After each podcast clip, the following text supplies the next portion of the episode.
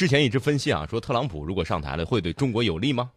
对这个美国呢，各界现在都在分析这个问题。我发现他们现在黑特朗普，完全就是黑出了新花样。对，这次呢，由美国著名国际关系的专家、软实力还有巧实力概念的这个发明人约瑟夫奈呢，呃，他发表了一篇文章，为了黑特朗普，说这个特朗普啊，如果当选的话，会对美国联盟体系造成破坏。他为什么这么说呢？我觉得他是不想让特朗普当选呗。然后特朗普之前发表了很多这方面的这种言论，嗯，然后呢被这个他们揪住小辫子，揪住小辫子之后呢，然后共和党的建制派呢就使劲打压特朗普，然后还扬言说，如果特朗普真的是跟这个希拉里对决了，有些共和党 人员打算是说我要投到民主党那边去。呃，在这样的这个背景之下呢，我们看到这个美国呀，它确确实实。啊，在认真的讨论，就是下一届总统，他不管说是特朗普当选也好，还是希拉里克林顿当选也罢，他们的目的呢，其实是在干什么呢？我觉得他是一个到了一个战略相持的这个阶段，然后呢，他这个重返亚太的这种战略啊，在这儿折腾，老是不起劲儿啊，已经喊了好几年了，然后呢，我们也看到美国把大部分的兵力调往了这个亚太地区，结果呢，并不如他的意。尤其是南海问题，他甚至不得不赤膊上阵，然后在这儿玩一系列的把戏，呃，叫这个小兄弟们，然后就看见哥几个雷声大雨点小。另外就是有那种感感觉，大家看电影的时候，这个反派通常都是被这个英雄打到最后的时候没办法了，把身边的小弟当人肉沙包甩出去。这个现在已经甩无可甩，现在再往后一看。小兄弟们都都都没有了，都站得很靠后，说大哥你上，大哥你上。大哥现在哎呀，我上还是不上？现在就是这种情况。呃，所以说呢，美国现在在讨论这个问题，在讨论特朗普上去之后要不要这个，会不会对美国旧的这个盟友体系，然后做出一系列的这种改变，或者说毁坏。其实他真正担心的不是特朗普到底是当选不当选，他们现在讨论的是这个战略继续下去，呃，如果没有作用，接下来美国。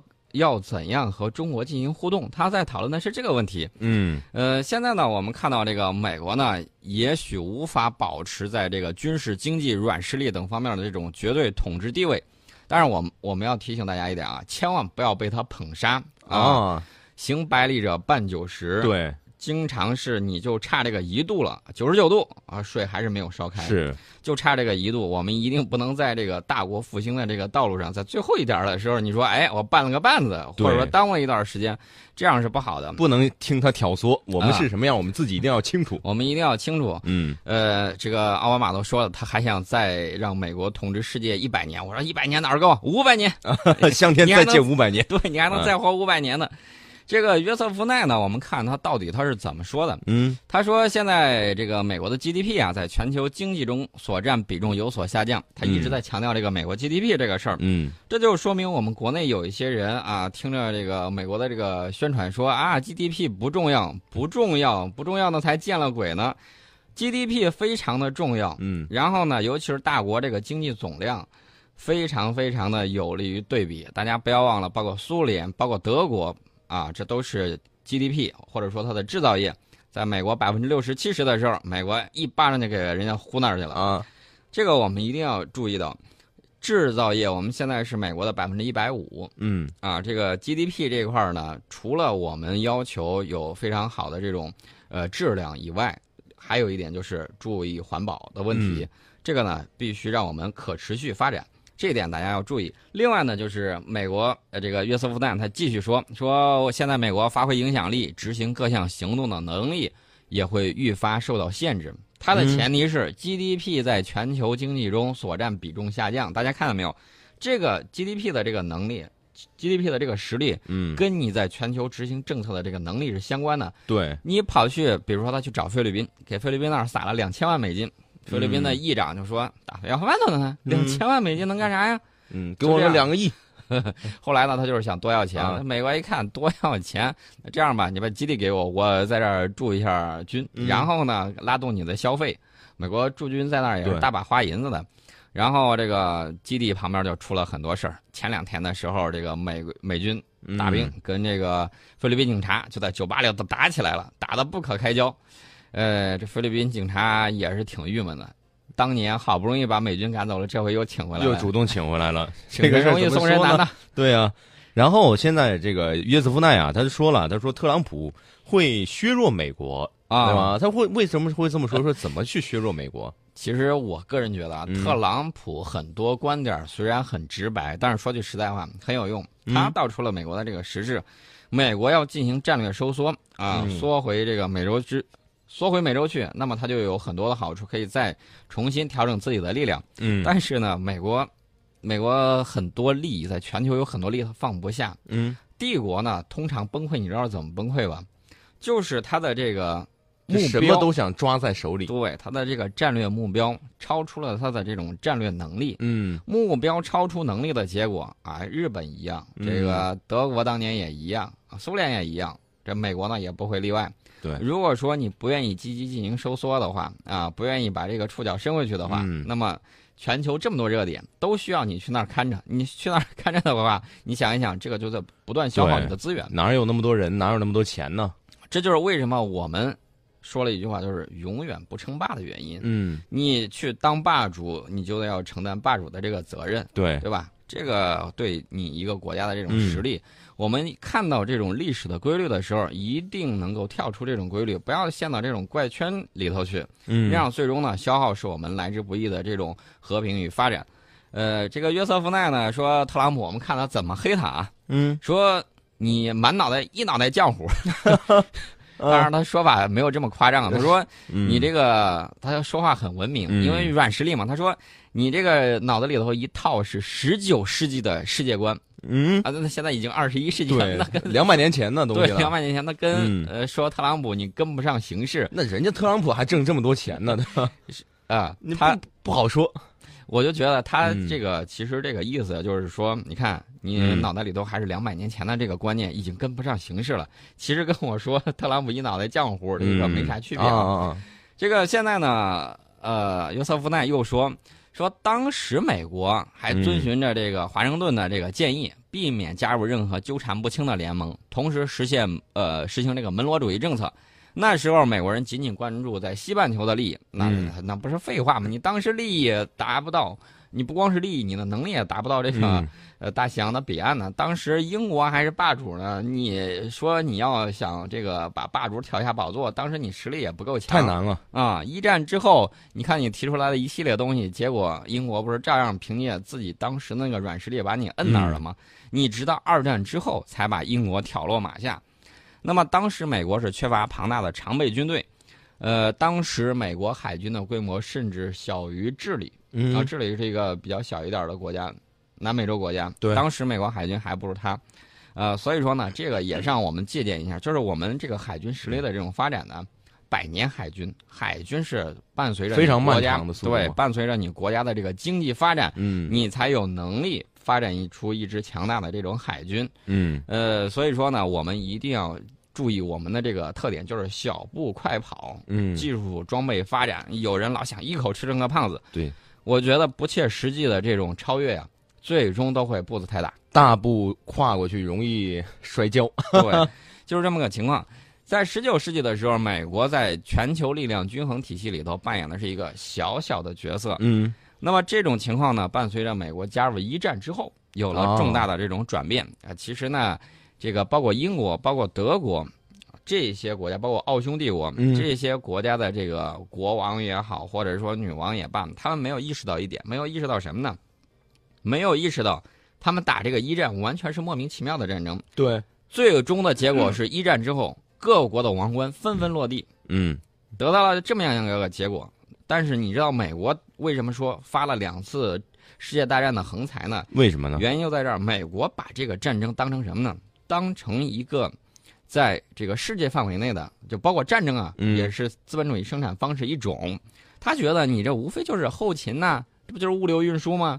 然后供应产品，那跟我流水线生产没什么区别啊。对，他就把这个生产福特汽车的这个。流生产流水线，嗯，拿来生产这个冲锋枪也好，拿来生产各种军用品、军工品也好，他用这种方式，然后呢，去打了一场这个，怎么说呢？资本主义的战争。哦，他是搞的这种整个是，我给我给整套后勤啊，他整个是一整套运作，然后呢审时度势，一直到这个一战后期的时候，你看力量平衡已经差不多了。嗯，这个时候他还有包括他组织嗯。组织贷款，组织向英国、向德国，包括战后给德国贷款，这都是是英呃美国的这个资本家他们搞出来的这个东西，嗯。整个一整套金融资本。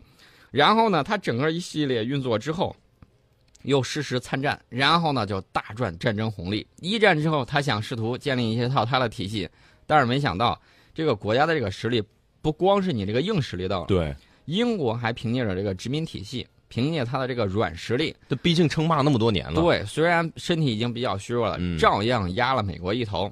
当时英国还搞了一项那个政策，就是殖民地国家啊，我这个英联邦的，嗯。呃，我这一圈儿全都是我内部交易没有问题，你外头谁跟我做交易，OK，我要收你巨额的关税。嗯当时美国在二战之前已经有点玩不下去了啊，觉得这太坏了吧，啊，这死活我这个生产出来产品打不进去。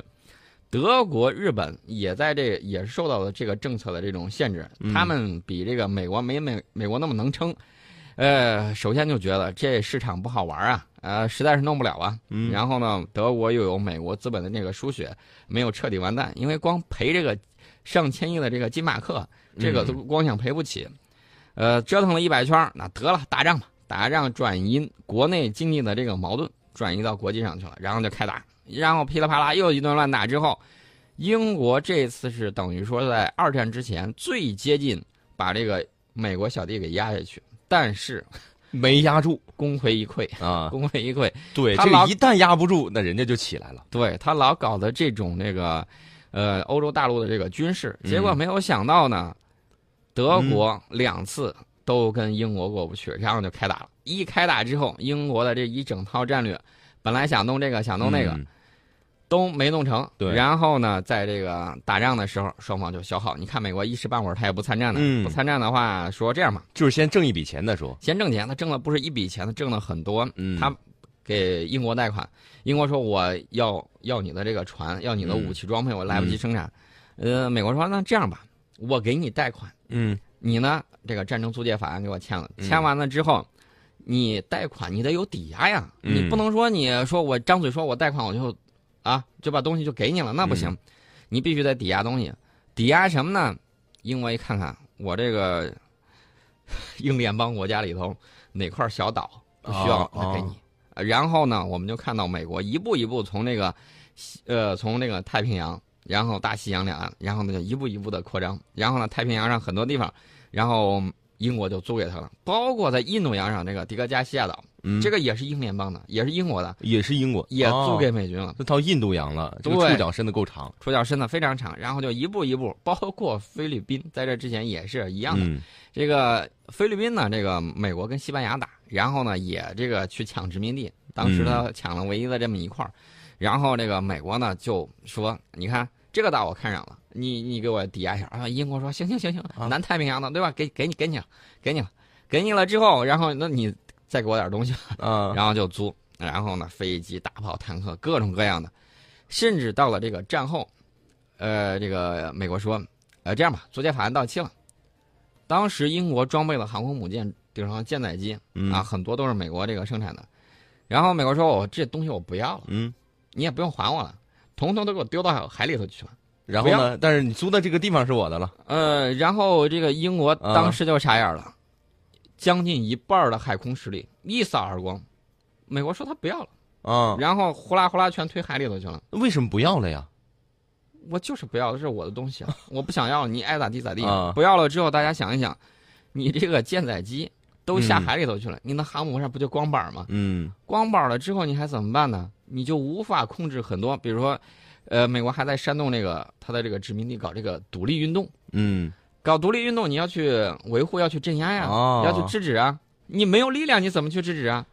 呃，当时 英国大掉牙、和血吞，这些手段玩的硬啊，玩的特别多，包括这个 嗯英国的这个经济学家跑到美国去，当时我看了一篇这个记录啊，当时就说了，美国耍的那些花招我都知道，啊经济上的啊，然后但是我没有办法。为什么没有办法呢？这这个只能这么丘吉尔做。说了一句话很嗯一语道破天机，他说美苏啊都是这个大块头，嗯英国当时只是头小毛驴，嗯他说，在这个情况下，我不得不做出来一些什么事。嗯然后呢，这个英国想了个办法，想赖账，嗯，搞这个铁幕演说，丘吉尔搞铁幕演说，啊，想让吸引美苏对抗。美苏对抗了之后，他觉得有些贷款不就不用还了吗？嗯你继续把我当小伙伴。但是美国顺水推舟，在英国英伦三岛部署了他的核武器，部署他他的核潜艇。大家想一想，如果美国真的跟这个苏联打起来的话，第一波倒霉的是谁？英国人、吗？英国还有这个欧洲国家。嗯，他在德国哪哪哪儿部署了，全都是有这种核武武器啊，都部署到这块儿了。这种上战架的时候最最害怕了。打仗的时候，万一打真打核大战的时候，嗯苏联哗一下过去，先是这个核弹洗地，然后接下来就是坦克洪流冲过去了。嗯你说谁能招架得住？英国英国一看你这儿都有这个固定的导弹发射井，行，你不是有发射井吗？不是瞄着我进吗？嗯我第一波先把你给全给炸了。所以说呢，英国其实是把自己绑在了那个达摩克利斯之剑下头。嗯所以说呢，英国的这个战略呢，在当时我觉得非常值得检讨。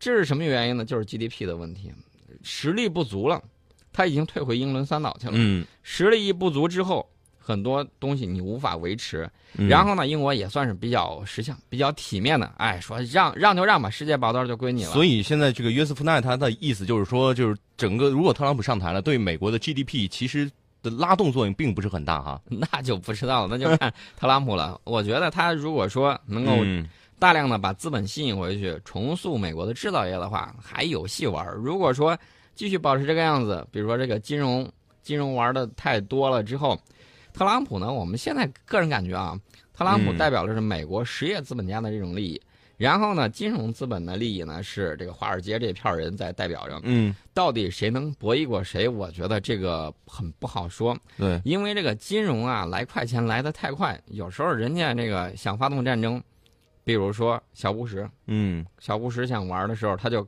说我在哪天几点几分开打，啊，然后呢，这个股市还有这个呃，比如说你看多了、看空的期货市场，那就会有剧烈的变化。人家事先白手套往那儿一埋伏，钱就挣了啊，非常光明正大的，一天十几亿、几十亿美金的银子就到手了，非常的容易。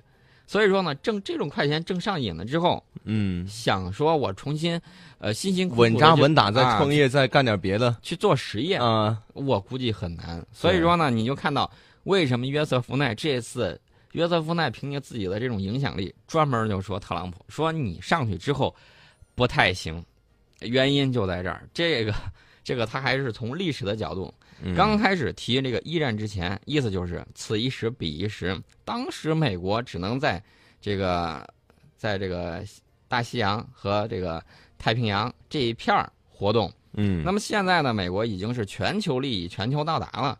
你再拿那个那个时候的情况来说，现在那其实就是等于说是这个特朗普，你是在用这个静止的这种观点，嗯不是用那种运动的发展联系的观点去看问题。约瑟夫奈是在批评特朗普，嗯，所以说呢，这个批评特朗普到底约瑟夫奈后头是谁在支持？这个我觉得大家可以再去探究一下，去猜一猜挺好玩啊的，挺好玩。